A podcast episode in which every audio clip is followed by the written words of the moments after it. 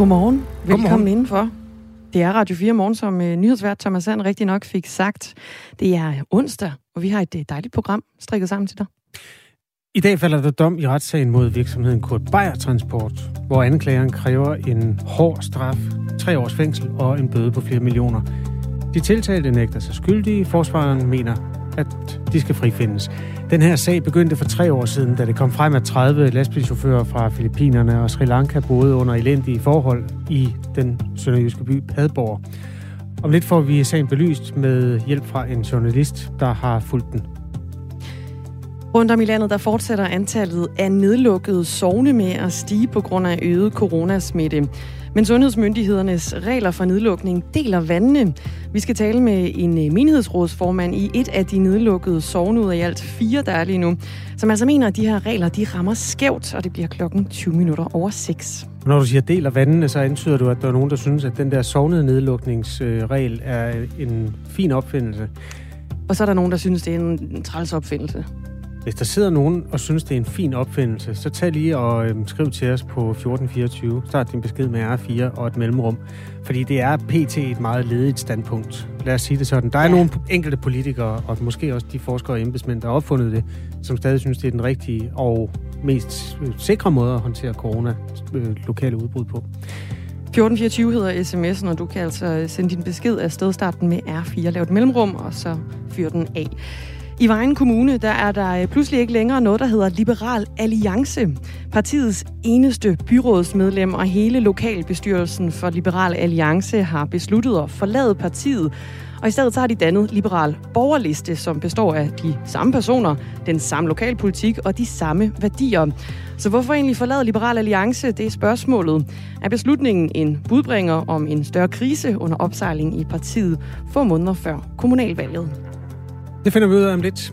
Øh, klokken den er 7 minutter over 6. Tak fordi du tænder for Radio 4 morgen, sådan en onsdag.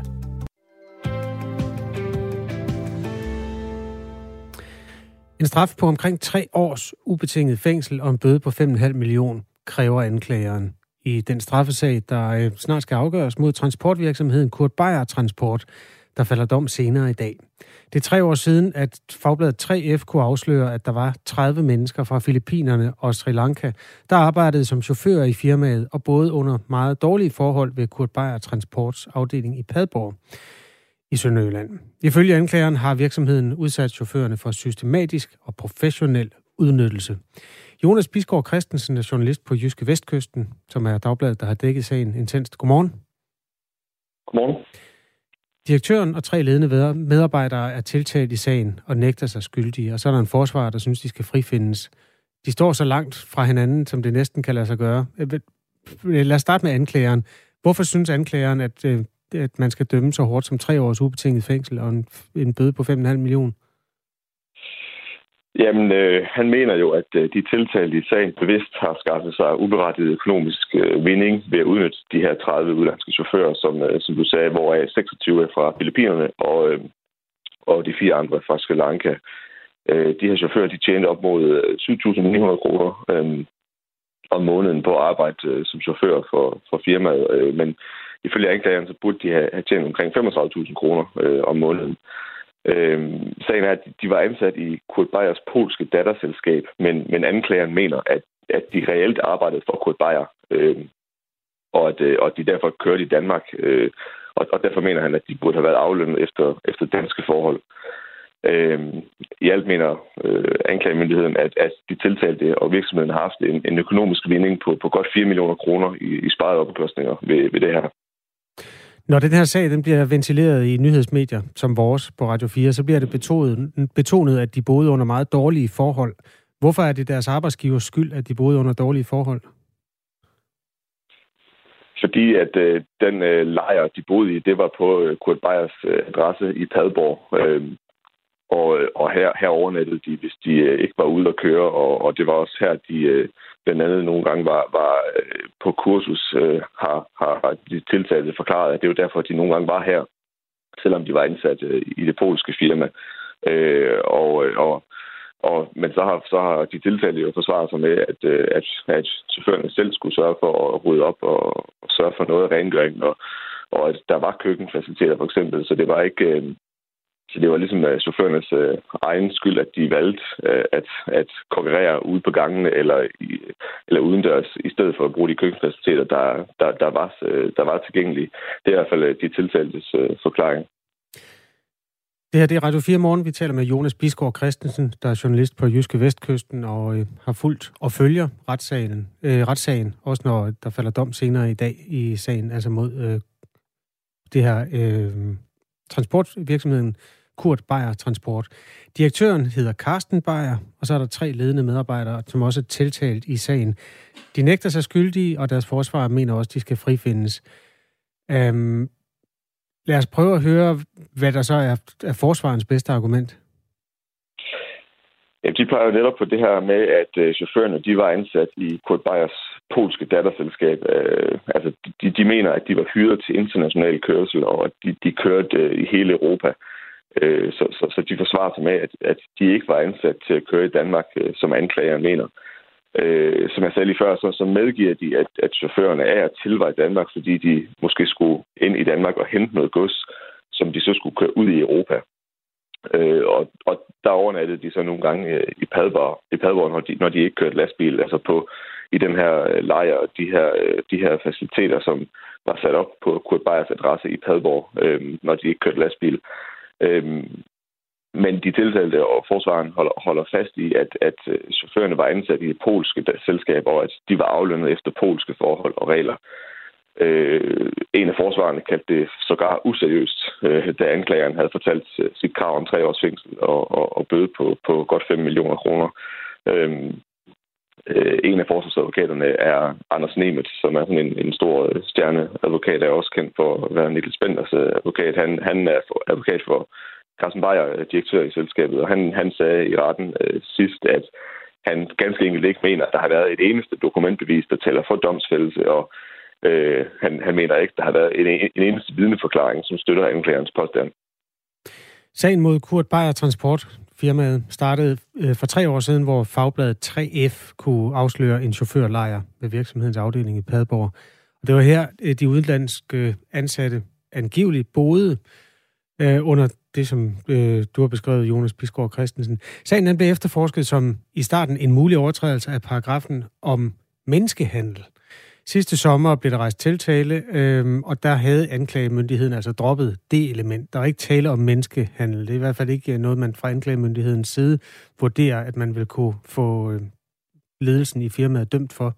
Hvorfor egentlig? Hvorfor var det den del blev taget ud? Ja, altså i forhold til den lejr her, der var jo sagens begyndelse, der var en hel masse billeder fremme øh, af de forhold, som, som chaufførerne de boede under, når de var i Padborg, øh, hvor man kunne se, at, at der var madrasser i container og øh, sådan i, på, på, bag i sådan nogle øh, lange, hvad hedder det, lastbil øh, anhænger, øh, trailer. Øh, og, og lejren er, er sågar blevet beskrevet som en slumlejr, og Øh, i anklageskriftet står der, at forholdene var trange og kummerlige. Øh, så det er også ord, som, som anklagemyndigheden selv bruger.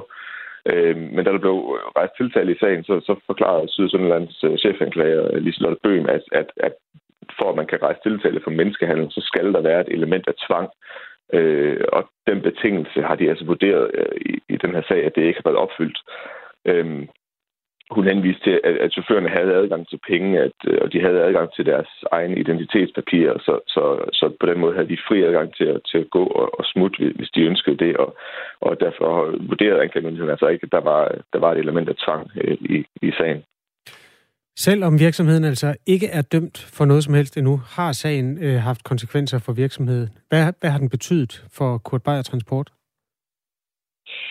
Ja, og selv hvis det ender med en frifindelse senere i dag, så, så er virksomhedens navn jo sådan blevet associeret med den her dårlige sag i, i snart tre år nu. Øh, så, så selv hvis det ender med en frifindelse, så vil det også fortsat have konsekvenser, vurderer jeg, fordi at, øh, der, der er en række store erhvervsgiganter, som, som allerede har været ude at sige, at, at de ikke gider samarbejde med Kurt Beyer Transport, uanset om det ender med frifindelse, eller, eller, eller om de bliver dømt øh, her senere i dag.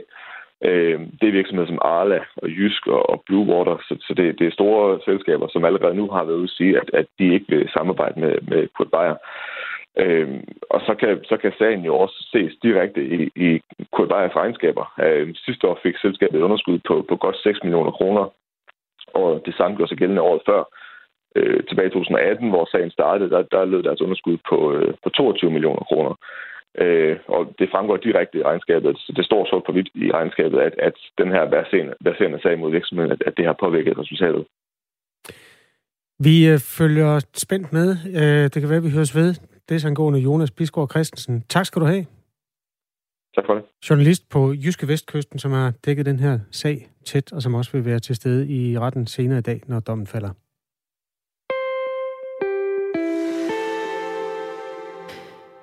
Forleden var der en, nu er øh, der to.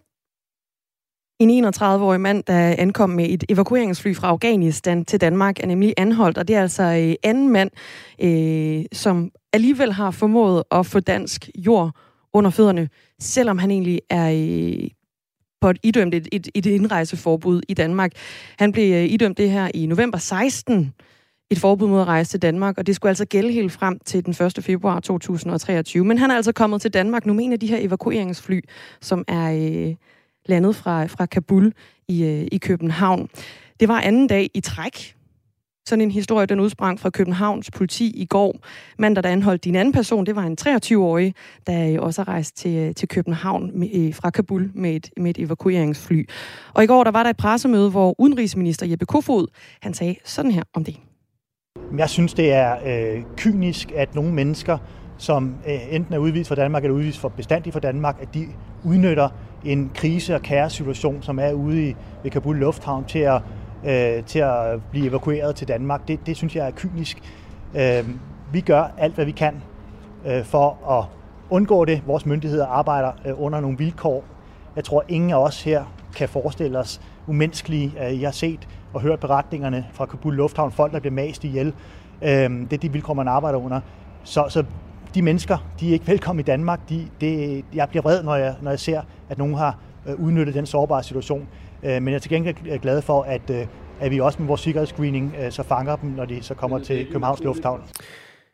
Ja, øh, så lærte han det, Jeppe Kofod, udenrigsminister i Danmark, at øh, forbrydere, de kan simpelthen opføre sig decideret kynisk. Og ja. Det gør ham vred. Og det udfører den... ulovligheder endda. Ja, ja, ja, ja. Det er den ene dårlige nyhed for forbryderne efter den anden. Nu er Jeppe Kofod vred. Det, der er den gode nyhed, er jo altså, at der findes et scanningssystem, som politiet i øvrigt ikke er sådan helt detaljeret omkring sin meddelelse om. Det er der sikkert en grund til, hvordan fungerer. Men der findes jo både ansigtsgenkendelsessystemer, mm. og der er jo også nogen, der bliver taget ud til en fingeraftryks... Øh, kontrol. Det var der nogen af dem i hvert fald blev bustet, eller i hvert fald den første. Jeg ved ikke med nummer to, den har jeg ikke set øh, enkelheden i. Hvordan han blev bustet? Ja. Øj, han blev... Øh... Oh ja, hvordan blev han egentlig fanget? det melder det sådan set ikke rigtig øh, så forfærdeligt meget om det her, men, men han anerkender i hvert fald, at han bevidst har brudt det her indrejseforbud, han er, blevet, han er blevet idømt. Han er så ikke blevet idømt det for bestandigt. Det er den anden person. Den anden person måtte aldrig komme tilbage til Danmark. Ham her, han fik et, et, et forbud, som galt i hvad har det været fra 16 til 2023. Øh, Men han anerkender altså, at han har bevidst brudt sit indrejseforbud, og hævder, at han sammen med sin kone og to små børn fik lov til også at blive evakueret til Danmark, altså kom på det her fly, fordi han har arbejdet for de danske myndigheder i Kabul, kom det frem under, under et grundlovsforhør. Det her det er jo en budbringer om, hvor kaotisk det egentlig også er, det der billede af, hvem er good guys og hvem er bad guys. Mm. Fordi der er nogle mennesker, der er blevet kølet ud af Danmark, fordi de har overtrådt dansk lov.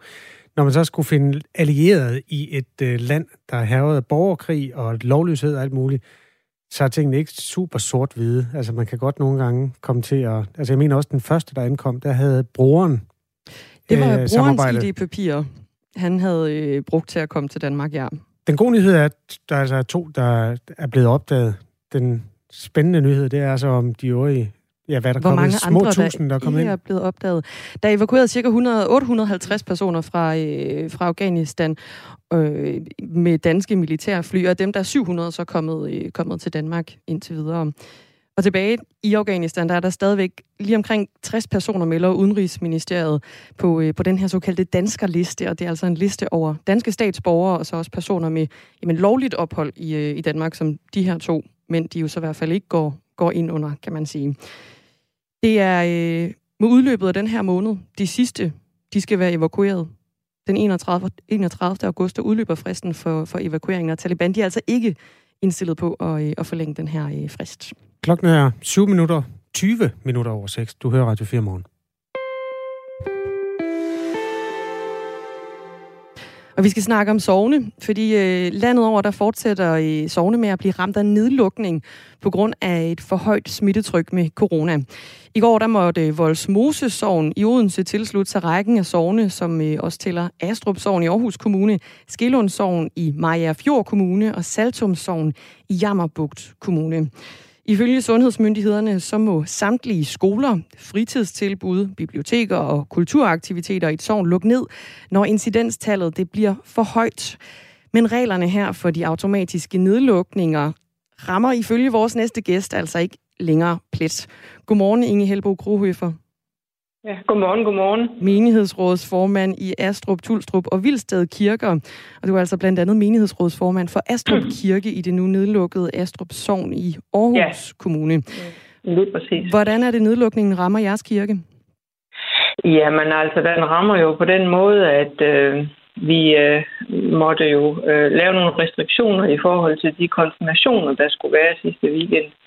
Øh, forstået på den måde, at vi måtte jo, øh, eller det var præsten, øh, der må kontakte samtlige forældre og bede dem om at kan man sige, have nogle skærpede forholdsregler, blandt andet at de skulle bære mundbind, øh, når de kom øh, ind og ud af kirken, og at øh, vi selvfølgelig skulle sørge for den der ekstra afstand øh, mellem bænkene, øh, og så øh, øh, skulle de selvfølgelig også spredt af, og, øh, og så må de selvfølgelig heller ikke synge. Og øh, man sige, nu har øh, konfirmationerne været udskudt igennem øh, af flere omgange, og øh, det er noget, som både konfirmanderne har glædet sig rigtig, rigtig meget til, og familien har set frem til. Øh, så på den måde var det jo sådan, kan man sige, skår i glæden, mm. at de igen igen øh, blev ramt. Men konfirmeret blev de alligevel, så kirken er ikke helt lukket?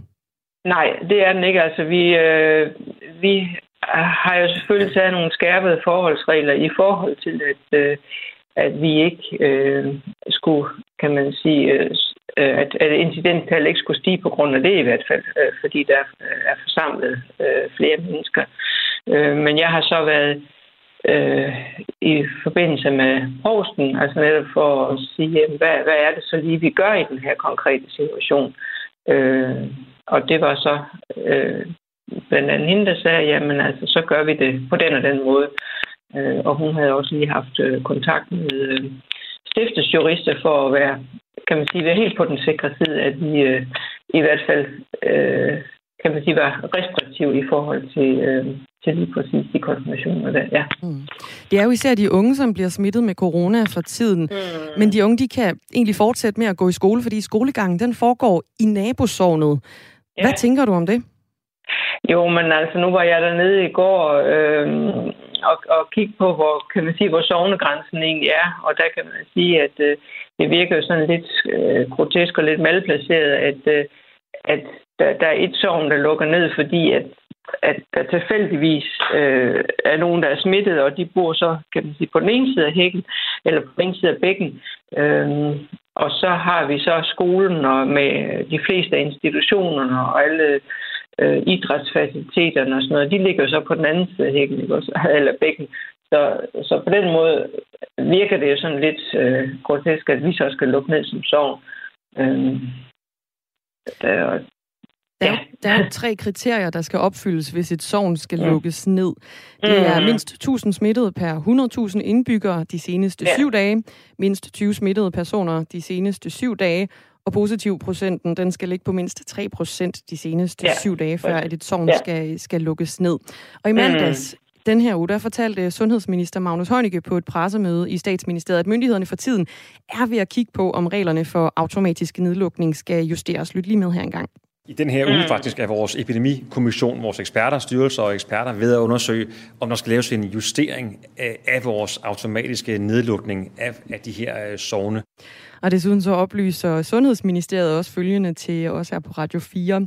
Nedlukningsmodellen har vist sig som et hurtigt og effektivt værktøj til inddæmningen af lokale smitteudbrud. Modellen sikrer, at restriktioner med mere ikke i gang sættes for sent, men der skal ikke lukkes ned, hvis det ikke er nødvendigt.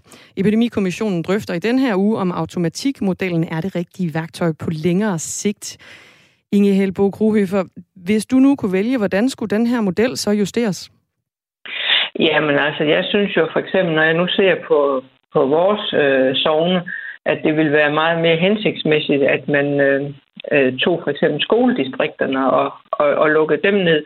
Øh, fordi dels, så kan man sige, det, det er jo øh, i hvert fald i vores tilfælde jo øh, meget, meget større, og så vil vi ikke være lukket ned.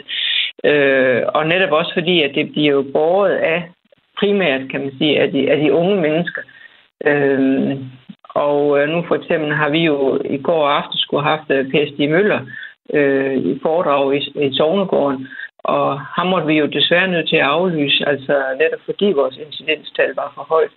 Øh, og det giver jo ingen mening, øh, fordi at det er jo ikke det er jo ikke skolebørn og unge mennesker, der kommer til sådan et øh, foredrag. Det vil jo primært være, være voksne og måske seniorer, der, der dukker op til sådan et foredrag. Øh, og, og derfor synes jeg, at man bør have nogle større enheder. Øh, altså for eksempel det der med skoledistrikter. Øh, det vil give mere mening for mig, at det var, var sådan, man kiggede på det i stedet for. Altså fordi de, de især er det blandt de unge, smitten den bæres lige nu? Ja, præcis, ja. Lige præcis. Mm. De tre kriterier for en automatisk nedlukning, som vi omtalte tidligere, de opfylder fire sovne øh, lige i øjeblikket i dag. Der er altså fire mm. sovne, der er lukket ned på grund af ja. den automatiske nedlukning. Og omkring 70 andre sovne, de opfylder ifølge, opfylder ifølge tal fra Statens Serum Institut i dag to ud af tre kriterier, altså på nippet til at lukke ned også. Mm. Ja. Inge Helbo Grohøfer, menighedsrådsformand i Astrup, Tulstrup og Vildested Kirker. Hvorfor ikke bare være på den sikre side og lukke så meget ned som muligt i sovnet, også i de kirkelige arrangementer, så der kan komme styr på smitten? Jo, men altså, vi følger så de øh, retningslinjer og regler, der er, øh, og bakker selvfølgelig også fuldstændig op om det. Men man skal også lige tænke på, at øh, det er jo noget, der vil komme til at fortsætte øh, hen over efteråret og vinteren. Og der er man jo også nødt til at være altså lidt færre, kan man sige, øh, over for øh, alle mennesker, over for befolkningen, sådan at man fortsat kan have en, øh, øh, en legitimitet i forhold til at lukke ned, så det ikke bare virker sådan øh, tilfældigt. Øh, det, det skal ligesom give mening for, at man stadigvæk har den her opbakning om, omkring det. Det, øh, det. det mener jeg. Men I er jo trods alt stadigvæk ikke lukket helt ned. Altså, der var jo stadigvæk konfirmationer, og en af de ting, mm. der så mm. skete der, det var, at man ikke måtte synge. Vi har yeah. fået en, en sms fra en lytter, der skriver, at, at vedkommende ikke forstår øh, problemet, altså at de ikke må synge. I er jo sådan set stadigvæk åbne, så hvad er det, der er udfordringen? Ja, nej, men altså igen det der med, at vi, øh, vi bakker jo op, og vi, øh, øh, vi vil selvfølgelig øh, være så restriktiv, som, som kan man sige, det er nødvendigt for, ikke at, at det skal i hvert fald ikke være os, der er årsagen til, at, man, øh, at, at, at smitten bliver bragt videre, og at, man, øh, at, at incidenstallet stiger. Øh, Men og så det giver det vel også mening at lukke ned? Øh, så er man på den sikre ja. side? Det, det kan man jo så godt sige, ikke også? Altså, men, men netop igen, at, at når man tænker på, hvor, hvor lille et sovn vi er, og, øh, og øh, hvordan det ville have set ud, hvis det var, at, øh, at det havde for eksempel været skoledistriktet i stedet for. Øh, fordi så havde det jo set øh, fuldstændig anderledes ud. Øh, så derfor mener jeg ikke, at, at det, giver, det er relevant for os at, at lukke ned på den her måde. Inge Helbo Krohøfer, tak fordi du var med. Ja, selv tak. Menighedsrådsformand i Astrup, Tulstrup og Vildsted Kirker, som altså, i hvert fald Astrup Sogn er det sogn lige nu i øh, Aarhus, som er lukket ned og blandt de, øh, de fire nedlukkede sogne i Danmark. Senere her Aarhus på morgen, Kommune. I Aarhus Kommune. Fordi det ligger ikke i Aarhus by, det ved jeg. det ligger i Aarhus Kommune, ja. Det ligger i noget, der hedder Solbjerg, og der bor jeg tilfældigvis. Mm. Så jeg... Senere her på øh, i Radio 4 Morgen, der taler vi øh, videre om den her historie med epidemiolog, matematisk epidemiolog Viggo Andreasen, som mener, at tiden altså er inde til at revidere sundhedsmyndighedernes regler for, øh, for den automatiske nedlukning. Det her er i hvert fald historien om, at der er stor forskel på sovne. Der er cirka 1000 sovne i Danmark, og det her sovn, som lige er blevet beskrevet, det er et sted, hvor der hverken ligger butikker eller noget som helst. Der sker faktisk ikke noget som helst andet end det, der sker i kirkerne. Øhm, anderledes forholder det sig for eksempel i ja, Voldsmose-sovn, og der er også stor forskel på, på størrelserne på de her. Så derfor er det en relevant diskussion, som vi tager her i Radio 4 morgen. Klokken den er blevet halv syv, og nu er der nyheder med Thomas Sand.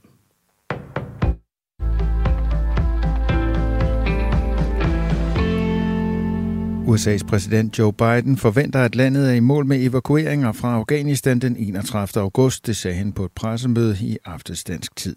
We are currently on a pace to finish by August the 31st. Der har i dagene op til i går været snak om, at USA potentielt kunne forlænge fristen for, hvornår evakueringerne skulle være færdige. Hvorvidt det vil ske, afklarede præsidenten i midlertid ikke på pressemødet, men han understregede, at faren for amerikanske tropper i Afghanistan stiger for hver dag, de er til stede i landet. I'm determined to ensure that we complete our mission, this mission. I'm also mindful of the increasing risks that I've been, I've been uh, briefed on and the need to factor those, re- those risks in. They're real and significant challenges that we also have to take into consideration. Biden fortalte på pressemødet, at han har bedt det amerikanske forsvarsministerium Pentagon om at udarbejde en plan for, hvordan en fristforlængelse vi kunne se ud. Allerede i juni advarede chefen for de danske styrker i Afghanistan i en rapport om, at den afghanske hær var i opløsning, og at Taliban rykkede hastigt frem mod hovedstaden Kabul. Det fremgår af klassificerede dokumenter, som Berlinske har set. Rapporten stiller ifølge eksperter spørgsmålstegn ved udenrigsminister Jeppe Kofods påstand om mangelfulde efterretninger fra landet. Kofod har forklaret, at analyser og efterretninger om situationen i Afghanistan var helt afkoblet fra virkeligheden. Det kalder på selvrensagelse. Men den forklaring holder ikke helt vand, mener militæranalytiker Hans Peter Mikkelsen, som Berlingske har bedt gennemgå rapporten, der blev sendt hjem 16. juni. Hvis udenrigsministeren eller andre ministre har kendt til oplysningerne i rapporten, så kan man ikke sige, at regeringen ikke havde indikationer af, at Kabul ville falde i år. Det får udenrigsministerens udsagn til at fremstå lidt som at vaske hænder, siger han til avisen. I mere end to måneder har sygeplejerskerne været i strejke, og fra i dag er yderligere 215 sygeplejersker udtaget til at nedlægge arbejdet, og nu strejker i alt 5.503 sygeplejersker ifølge Dansk Sygeplejeråd. Statsminister Mette Frederiksen afviste i går at blande sig i konflikten, men ifølge både en arbejdsmarkedsforsker og en sundhedsøkonom er et politisk indgreb den mest sandsynlige afslutning på strejken. Altså hvis man ser arbejdsgiverne som danske regioner, og sygeplejerskerne på den anden side, så er det jo helt umuligt at forestille sig, at danske regioner vil kunne finde midler øh, inden for deres rammer til at tilfredsstille de strækkende sygeplejersker. Så løsningen skal jo findes i forhold til regeringsindgreb på den ene eller anden måde på et eller andet tidspunkt. Siger Jakob Kjeldberg, der er professor i sundhedsøkonomi ved VIVE, det Nationale Forsknings- og Analysecenter for Velfærd. Laust Høgedal, der er lektor og arbejdsmarkedsforsker ved Aalborg Universitet, mener også, at situationen virker meget fastlåst både arbejdsgiverne og lønmodtagerne har sagt, at de har svært ved at se en forhandlet løsning. Og så peger pilen i høj grad på, på Christiansborg. Vi har jo tradition for i Danmark, at hvis parterne ikke selv kan finde en løsning, når der er arbejdskonflikt, så kan en regering gribe ind og lave et, øh, et lovindgreb, hvis der kan findes et flertal i, øh, i Folketinget. Så pilen peger i høj grad på et lovindgreb og en politisk løsning, sådan som det ser ud nu. Svejsiske myndigheder gjorde sig noget af et fund, da de undersøgte tidligere topfolk i det internationale fodboldforbunds bankkonti. Intet mindre end 201 million dollar blev fundet på bankkonti tilhørende omkring 40 tidligere FIFA-topfolk, der var tiltalt for korruption. Pengene skal nu betales tilbage til FIFA, det har det amerikanske justitsministerium besluttet. Blandt ejermændene af bankkontien er blandt andet Sepp Blatter, som mellem 1998 og 2015 var præsident for FIFA. Før skyder og måske lidt regn, men i løbet af dagen klarer det langsomt op nordfra med tørt vejr og nogen eller en del sol. Temperaturer op mellem 16 og 22 grader.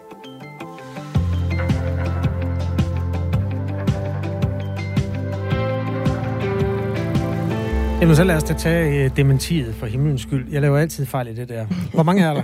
der er, du skal lige finde den side frem, siden frem her. Jeg er gået ind på øh, Kirkeministeriets hjemmeside. Der er aktuelt 2.158 sovne i Folkekirken.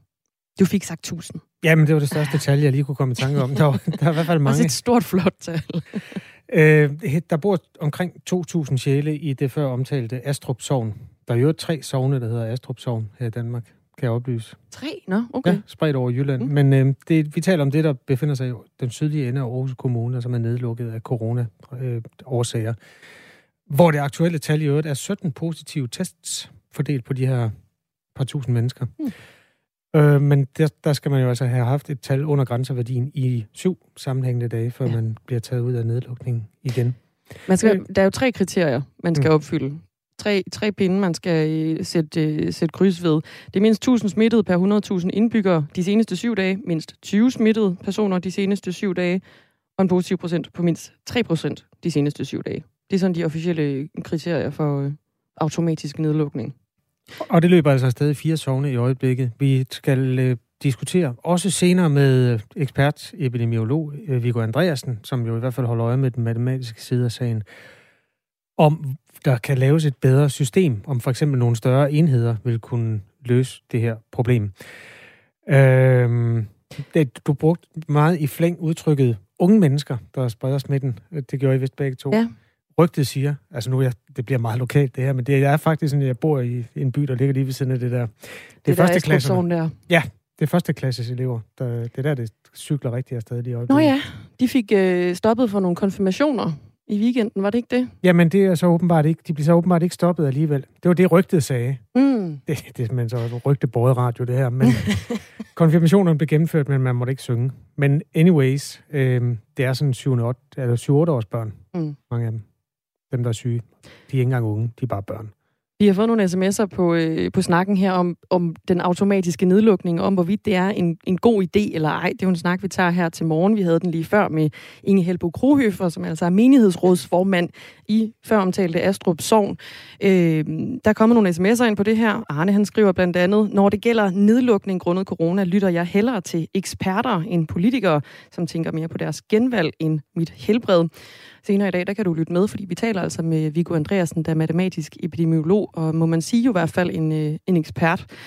Der er også en anden, der skriver ind, det er Thomas Køster.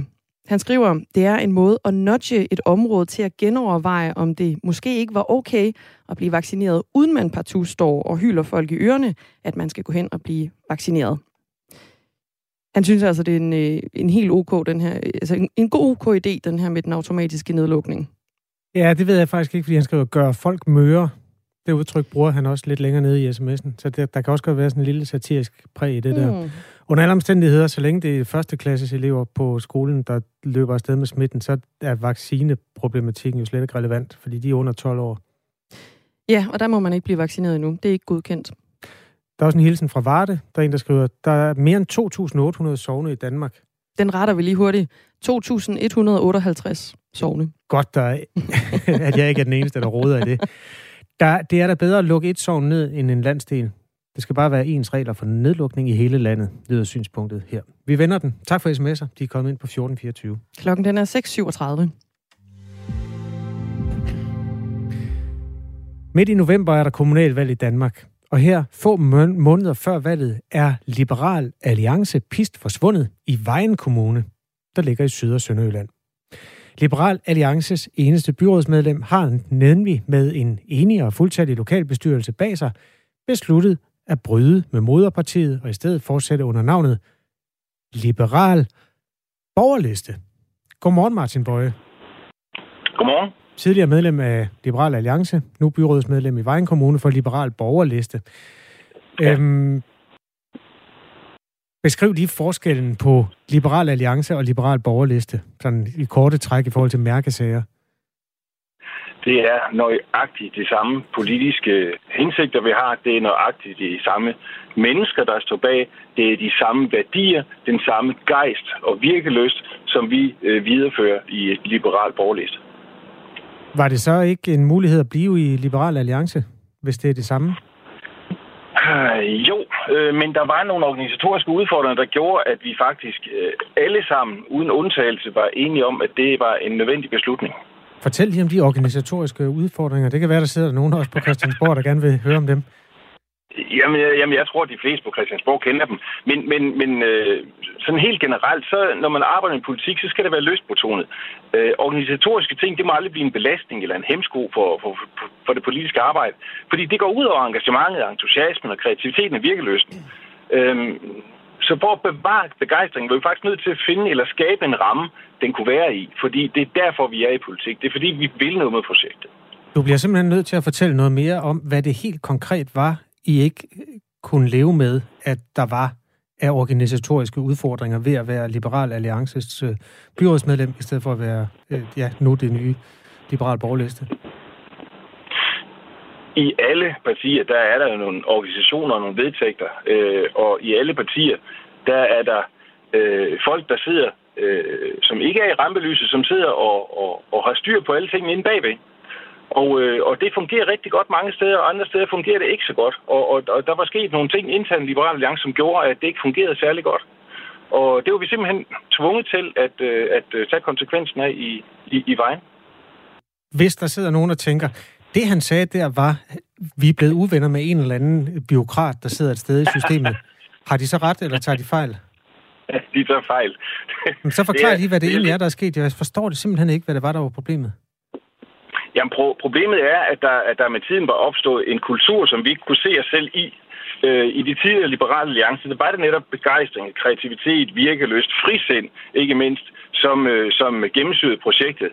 Og det er gået fløjten i en grad, som gjorde, at, at vi ikke længere kunne identificere os med det, simpelthen. Øh, så, så, så, så det var vi simpelthen nødt til. Alle sammen, vi sad altså hinanden i øjnene, fordi man kunne gøre mange ting. Man kunne jo sige, at vi gider ikke politik, øh, politik mere, vi kan, vi kan bare holde op, og så kan vi få os et liv igen. Øh, vi kan også øh, skifte parti, det er jo fantastisk, men så, så et eller andet sted, så, så vil det jo også bare være for at blive genvalgt. Og det er ikke derfor, vi er her. Endelig så kunne vi også bare køre lige ud og gennemføre valget, og så bagefter skifte parti. Men så havde vi jo snydt. Et eller andet sted, i al den her snak, der er om politikerlede, så mente vi, at det var det rigtigste at sige, det er det her, vi står for, og vi siger det nu inden valget, så kan vi blive mål på det, og det er vi ikke spor bange for. Fordi den platform, vi skaber og står på, og den historik, vi har haft de sidste, for, øh, sidste fire år, gør, at vi er glade for at kunne se vælgerne i øjnene og blive valgt på det, vi står for, i stedet for at skulle skifte og prøve at snyde nogen. Vi her i Radio 4 Morgen taler lige nu med Martin Bøje, som er medlem af byrådet i Vejen Kommune i øh, Vestjylland for Liberal Borgerliste. Altså en udbryderfraktion af det, der øh, hedder Liberal Alliance. Glæden forsvandt, og der var noget med vedtægterne. Jeg sidder og læser de der vedtægter. Der er syv sider. Det er sådan lidt svært, men der står ingen steder, man ikke må være glad. Jeg forstår ikke, hvad det Nej. var, der gjorde, at I ikke var glade. Kan du ikke lige fortælle det helt præcist? jamen, jamen øh, vi var ikke glade for den kultur, der var opstået i, i Liberal Alliance. Og det, Hvordan er den? For, for, den var blevet, øh, den var, det var blevet en ekskluderende kultur, kultur som, som ikke længere øh, rummede plads til frisind, rummede plads til at være begejstret og kreativ. Og, Havde I fået en god altså, idé, det, som, som ikke kunne godkendes? Er det, var det det? Nej, nej, nej, det har vi ikke. Det har vi ikke. Jo, vi har mange gode idéer i vejen. Øh, det er slet ikke det. Men, men det var ikke fordi, vi har fået en god idé, som, som organisationen ikke øh, brød sig om. Okay. Øh, vi, vil bare gerne, vi vil bare gerne repræsentere det, som Liberale Alliance altid har stået for, nemlig ordentlighed. Og den ordentlighed kunne vi ikke længere se i Liberale Alliances organisation. Så der sidder nogen et eller andet sted, som I forbinder med uordentlighed i Liberal Ordentlighed? Ja, det gør der. Ja, ja. Det, er jo, det, er jo, det er jo klart, det gør der. Det gør der. Okay, så det er en personting, det her? Mm, nej, det er en kulturting. Nå, okay. Det er en kulturting. Øh, og, og det er også derfor, det er vigtigt for os at understrege, vi er præcis de samme mennesker med præcis de samme værdier. Der er kun navnet, der er ændret til liberal borgerliste. Hvad sagde partiformand i Liberal Alliance, Alex Vanopslag, da han hørte om det her? Det blev han meget ked af, og jeg tror faktisk også, at han blev skuffet. Øh, men jeg tror også, at han forstår det. Hvis det var mit parti, så vil jeg spørge, hvor er det, at øh, du ikke er glad? Forklar mig lige helt konkret, så jeg forstår det. Hvor er det i min organisation? Altså, har du forklaret ham det mere præcist, end du har forklaret mig det? Hvad det var, du var så utilfreds med? Ja, ja, jamen, det behøver jeg ikke, for Alex Vanderslag øh, ved jo godt, hvad der foregår øh, bag linjerne. Øh, så, så, så det behøver jeg ikke at forklare ham. Øh, han ved han godt, hvad der... Hvad, hvad siger du? Spurgte han dig ikke? Hvad, det, hvad er du utilfreds med? Nej, det gjorde han ikke. Det var ikke nødvendigt. Så det er noget... Og, og, og, og, og jeg vil gerne betone, at det, det er jo ikke mig, der er utilfreds. Jeg er ikke blevet trådt over tæerne af nogen. Og det er der heller ikke nogen i, i bestyrelsen i vejen, eller kandidaterne i vejen. Der er ingen, der er blevet trådt over tæerne. Vi har bare fundet ud af, at den kultur kan vi jo ikke fortsætte med at leve med. Det kunne vi se, at hvis vi med tiden Øh, hvis vi lod tingene øh, være, så kunne vi ikke fortsætte. Det var et spørgsmål, om vi skulle æde skovsnegl med de nye vilkår, eller om vi skulle lade være. Og der var ikke ret mange af os, der var ret gode til at spise skovsnegl. Nye vilkår? Altså er det noget, der er lavet om? Ja, det, det, er jo det, det er jo det, der er kulturen. Altså kulturen er lavet om? Mm, ja, kulturen har udviklet sig i en retning, vi ikke længere kunne, kunne være i. Ja. Okay. Jamen, øhm, Vi har selvfølgelig prøvet at tale med nogle af de mennesker, der, der sidder i landsledelsen, eller der sidder på tinge for Liberal Alliance. Uh, Alex ja. Vanopslag, han er ikke vendt tilbage til os. Henrik Dahl Nej. sidder også i Folketinget. Ja. Uh, han er på bryllupsrejse, den heldige mand. Han er, det så jeg faktisk ja, godt på nettet. Han er, ja, så han har andet at bekymre sig om. Uh, ja. Jeg går ud fra, at det ikke har noget med det at gøre, at de melder jer ud. Nej, nej, nej. nej. Jeg, øh, jeg har også ønsket Henrik og, og Christine tillykke. Tillykke til dem. Ole Birk Olsen sidder også på tinge for Liberal Alliance. Hans kommentar er følgende. Jeg har en reaktion, men ikke en reaktion, jeg vil dele med andre. Så det, han holder det inde i kroppen. Så det bliver klogere bliver vi ikke i den her omgang, Martin Bøje. Men... Nej, og det, ja. og det er det samme, du hører fra mig. Øh, ja. Vi er blevet enige om, at hvis vi skal det her, så er vi nødt til at være uden for Liberal Alliance. Der er ikke nogen, der har tvunget os til det. Vi har taget den her beslutning enstemmigt, fordi det er nødvendigt. Tak fordi du var med, og god vind med kommunalvalget. Tak skal du have. Martin Bøje, byrådsmedlem i Vejen Kommune for Liberal Borgerliste. Klokken den er blevet 14 minutter i syv.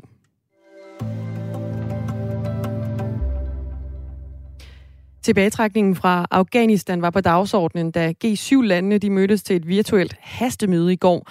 Og især deadlinen for tilbagetrækningen, som ligger den 31. august, altså næste tirsdag, på tirsdag i næste uge, blev diskuteret. Både Frankrig og England mente, at øh, deadline her den skal udskydes, men efter mødet i går, der sagde Biden sådan her i en tale fra det hvide hus. On evacuation, we agreed that we will continue to close our close cooperation to get people out as efficiently and safely as possible. We are currently on a pace to finish by August the 31st. The sooner we can finish, the better. Each day of operations brings added risk to our troops. But The completion by August 31st depends upon the Taliban continuing to cooperate. Jo hurtigere vi kan komme ud, desto bedre lød det altså fra præsident Joe Biden i går, der øh, holder fast i, at det sidste amerikanske fly skal lette fra Kabul tirsdag i næste uge. Anne Alling, USA-korrespondent, godmorgen. Godmorgen. Hvad er det for argumenter, som USA's allierede kommer med for at udskyde den her deadline? Det handler alt sammen om øh, evakueringen. Evakueringen af amerikanere og altså allierede som kanadier, franskmænd, englænder, men altså især også om de mange afghanere, som har arbejdet med USA og de allierede. Og det er meget svært at sige præcis, hvor mange der er, men øh, flere NGO'er, de skønner altså, der er over mindst øh, 300.000, og det er altså langt fra alle dem, der er kommet ud, samtidig med, at vi jo igen og igen ser de her billeder af kaos uden for lufthavnen, og i det hele taget en situation i, i Kabul, som virkelig intensiveres. Og altså selv USA's øverste kommanderende for, for hæren i, øh, i Afghanistan har været ude og sige, at han ikke kan love, at man kan nå at få alle de her organere ud. Øh, journalister på stedet siger på samme måde, at det altså virkelig snart ser umuligt ud. Så, så det, de kritiserer øh, de allierede, det er altså, at det her i forvejen meget snævre vindue ser ud til at kunne blive smækket lige i hovedet på, på rigtig mange af de her øh, afghanere, som har arbejdet med de allierede. Og på trods, de her, øh, på trods af argumenterne her fra, øh, fra de allierede, så holder Biden altså fast i, at øh, tilbagetrækningen skal ske senest den 31. august. Hvorfor holder han så stedigt fast? Det, som Biden blandt andet sagde på, på talen i går, det er, at han, ligesom, han understreger, hvor, hvor stærkt det går for, for amerikanerne og for de her evakueringsfly ud. Mere end 75.000 er blevet evakueret, sagde han. 21.000 på, på et døgn i forgårs. Øh, det holder han fast i. Og, og så siger han også altså det her med, at jo hurtigere, jo bedre, fordi at hver en dag mere i Afghanistan betyder, at altså amerikanske soldater, øh, amerikanere i det hele taget i Afghanistan, de altså bliver sat i, i større og større fare. Og det, som Biden blandt andet taler om, det er, at han, han taler om en stigende terrortrussel, øh, blandt andet fra islamisk stat, som har en, en gruppe i øh, Afghanistan, som bliver sådan i moderne tale, eller hvad man kan sige, vi kalder ISIS-K, øh, som, øh, som Biden altså taler om, vokser sig frem i, i både i Kabul, men også i andre steder i Afghanistan. Og så taler Biden også om, at, at man er mere og mere nervøs for, hvorvidt altså, Taliban kan, kan bryde med aftalen, jo længere USA bliver. Øh, CIA-chefen øh, William Burns, han var faktisk på, på et meget hemmeligt øh, besøg i Kabul i mandags, hvor han mødtes med Talibans ledelse for netop at diskutere, altså at Taliban skal, skal holde sig i ro, og det virker som om Taliban har været meget klar i spyttet over for ham også om, at det er til den 31. august og ikke længere, og at hvis øh, USA ligesom skal bryde den aftale, jamen, så vil Taliban ikke love, at de, at, at de ikke går ind og, og, og, og, ligesom, og angriber. Sidste ting, som der lige skal understreges, mm. er dog, at Biden også sagde i talen, at han muligvis holder det her vindue lidt åben, og at han har bedt Pentagon om at, at lave en plan B, hvis der nu skulle blive brug for en kort forlængelse øh, af deadline. Men det er altså ikke noget, som han lige nu øh, håber eller satser på øh, kommer til at ske. Men han stoler altså hårdnakket på, at man kan nå at evakuere alle dem, der skal evakueres inden den 31. august, skal det forstås? Ja, lige præcis. En stålfast øh, Biden, dog med en, øh, en plan B formentlig, til trods for, at flere af USA's tætteste allierede, de kommer med, med indvendinger i forhold til den her tilbagetrækning og deadline for, for tilbagetrækningen. Hvor, hvor presset er han øh, af, af den her deadline, Biden? Altså, han er virkelig, virkelig presset. I forvejen så har denne her tilbagetrækning altså altså militært været uelegant og ikke gået, som så Biden han, han har håbet på det. Øh, og enhver udsættelse fra Bidens side vil jo på en eller anden måde være en indrømmelse af, at, at han har lavet en øh, større eller mindre fejlkalkulering af det her. Øhm, og derudover så er det også enormt vigtigt for Biden, at, at han formår at trække USA ud, uden at der kommer angreb på øh, amerikanske tropper, og uden at det her altså i det hele taget kommer til at koste øh, amerikanske liv. Altså et er, kan man sige, at, at Taliban lykkedes med at tage hele Afghanistan så hurtigt. Det kan have Biden på i, til en vis grad, i, i den grad ligesom skyld skylden på, øh, på afghanerne for, men hvis vi, der, vi altså kommer til at se i Taliban, som så direkte angriber USA, så kommer det her til at se, se endnu værre ud for, for Biden. Plus at et angreb på øh, amerikanske tropper eller altså amerikanere i Afghanistan vil jo også gøre, at Biden på en eller anden måde bliver, bliver nødt til at, at svare igen. Det har han sagt, han vil. Så det vil gøre situationen endnu mere kompliceret.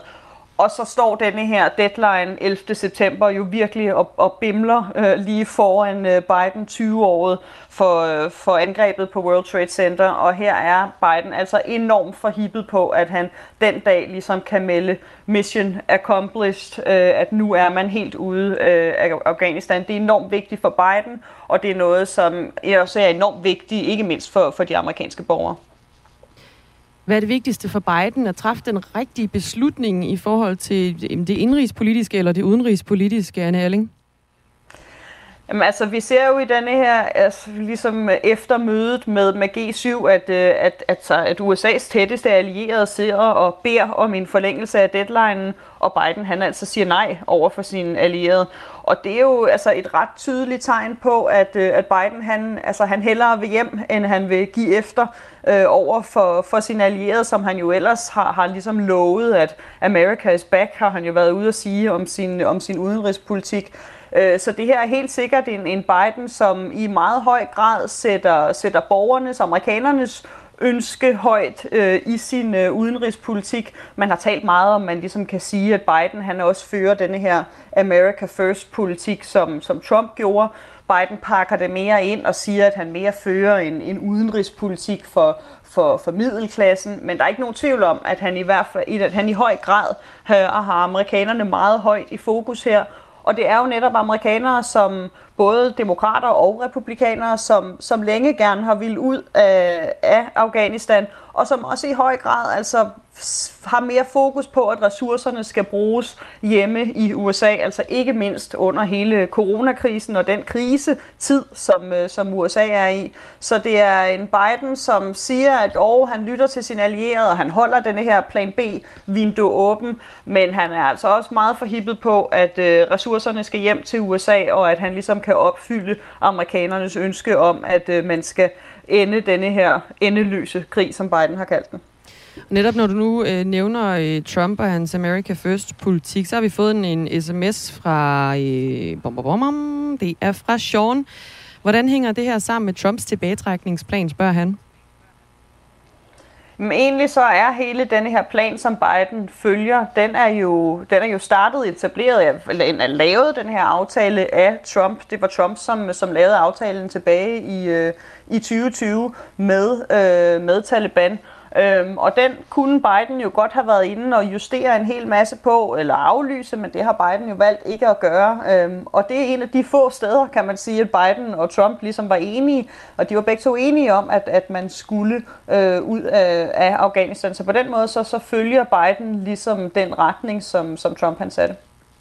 Anne Alling, tak for tiden. Velbekomme. Journalist med direkte fra USA om øhm, udmeldingen i går fra Joe Biden, der altså gerne vil overholde den her deadline for den amerikanske tilbagetrækning i øh, Afghanistan, som jamen fortsat ligger den 31. august. Lad os blive ved det. Der er et par stykker, der skriver ind øh, angående det faktum, at indtil videre to, som slet ikke skulle rejse ind i Danmark, har gjort det som en del af den luftbro, der skulle evakuere nogle af de mennesker, der har samarbejdet med, med de danske udsendte og deres familier. Altså i to tilfælde har man i Københavns Lufthavn kunnet stoppe nogen, der enten en havde et permanent indrejseforbud, fordi han var dømt bandemedlem, LTF'er. Den anden havde et midlertidigt indrejseforbud i Danmark, som gjorde, at han heller ikke måtte komme ind. Det kom han så heller ikke. Men spørgsmålet er selvfølgelig, hvor mange der blandt de der 700-800 mennesker øhm, har, har ondt i sinde. Jeg kunne godt tænke mig lige at høre klippet med Jeppe Kofod igen. Kan du ja, finde det? Ja, det Fordi at det kom meget bag på Jeppe Kofod, at der findes mennesker, der, øhm, laver, der opfører sig så umoralsk. Det, Han sagde det, sådan her på et øh, pressemøde i går. Jeg synes, det er øh, kynisk, at nogle mennesker, som øh, enten er udvist fra Danmark eller udvist for bestandigt fra Danmark, at de udnytter en krise- og kaos-situation, som er ude i ved Kabul Lufthavn, til at, øh, til at blive evakueret til Danmark. Det, det synes jeg er kynisk. Øh, vi gør alt, hvad vi kan øh, for at undgå det. Vores myndigheder arbejder øh, under... Ja, altså vreden øh, retter sig i det her tilfælde mest mod øh, de mennesker, der finder på at udnytte situationen. En af vores lyttere skriver ind, jeg havde også forsøgt at komme til Danmark igen, forbud eller ej, med fare for at ryge ud på røven. Øh, Katarina skriver, Godmorgen, kan I ikke få Rosa Lund i tale igen? Nu må hun da kunne se, hvor naiv hendes tidligere udtalelser til jer var, skriver Katarina. Og øh, Rosa Lund, var det mandag, vi talte med hende? Eller var det i sidste uge? Det må have været sidste uge. Ja. ja. Godt. Øh, og det, vi talte med hende om, det var mig, der talte med hende, det var, hvordan sikrer man sig, at man ikke får mennesker med ondt i sinde ind i Danmark? Mm. Og hendes sådan primære påstand var, at de har ikke ondt i sinde. De vil bare væk fra øh, det, der er helvede på jord. Og det har så vist sig, at det vil de fleste formentlig gerne, men nogen har, om ikke ondt i sinde, så er i hvert fald dømt for tidligere at have haft det. Ja. Øhm, og vi ringede jo til hende i går og spurgte, skal vi tale om det?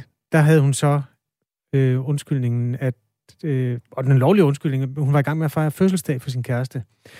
Vi ringer igen her til morgen. Jeg kigger lige ud på Simon. Der sker der noget med Rosa? Det ved vi ikke helt. Vi venter i spænding på, ja. om vi kan få hul igennem til Rosa Lund i dag i hvert fald, på enhedslisten. Der er en mand, der hedder Peter, som læser Ekstrabladet. Peter Dalton. Øhm, han er på Facebook og har skrevet på Rosa Lunds Facebook-side. Hej Rosa, øh, nu følger jeg det her. Og så har han så linket til artiklen, hvor det er beskrevet, at en LTF'er tidligere udvist er sluppet ind i Danmark. Og Peter stiller det spørgsmål. Hvad synes du, at dit parti vi skal gøre i den pågældende sag, da jeg som dansker lige nu sidder og føler mig alvorligt til grin, skrev han i går på hendes væg kl. 8.59. Og det var jo lige med i fødselsdagen, så hun har ikke lige svaret. Men det kan vi jo prøve at tage op igen, det spørgsmål, hvis vi kommer igennem til hende i dag. 100 procent. Ja. Øhm, der er et par sms'er, de relaterer sig i virkeligheden mest til den amerikanske side af sagen. Dem kan vi selvfølgelig godt tage og kvittere for, at folk øh, er egen kraft skriver ind. Karsten er fra... Nej, Christian, undskyld. Christian er fra Aarhus og skriver... Godmorgen. Det er patetisk, hvordan danske medier rapporterer om Biden. Under Trump var der jo artikler hver dag om det ene og det andet, men alle Bidens kognitive, senile handlinger bliver pænt... Hold kæft, der er godt nok fart på, jeg undskyld, det har jeg ikke lige set. Godmorgen. Øh, godmorgen. Alle Bidens kognitive, senile handlinger bliver pænt tyset væk. Nu rapporterer de om, hvilken smag hans is er. Ja. Det, er en, det er en rapport, jeg ikke har hørt om. Den har heller ikke, øh, det har ikke været i Radio 4. Biden alene er skyld i urolighederne i øjeblikket i Afghanistan, mener Christian fra Aarhus. Øh, det er en øh, politisk analyse, som ja, som nogen deler. Det, det, det var jo egentlig under Trump, at den tilbagetrækning sådan begyndte. Men ja. Og nu udfører Biden så den plan. Der er en, der så siger, at øh, Trump han gerne ville øh, have, at øh, tropperne de skulle trækkes ud. I maj, Anna Alling siger altså, at det hele tiden har været planen øh, her med den, øh, med den 31. august. Og Biden egentlig bare følger Trumps øh, plan om, øh, om tilbagetrækningen. Der lige tækket øh, en sms ind i forhold til Rosa Lund, der er en, der skriver, I får bare endnu en bortforklaring fra Rosa Lund. Hun vil ikke skifte standpunkt, selvom hun bliver konfronteret med virkeligheden. Du lytter til Radio sms'er. 4 morgen. Ja, men det, ja, det skal hun selvfølgelig. Den skal vi nok læse op, når vi får fat i hende. Lige nu er der nyheder med Thomas Sand klokken 7.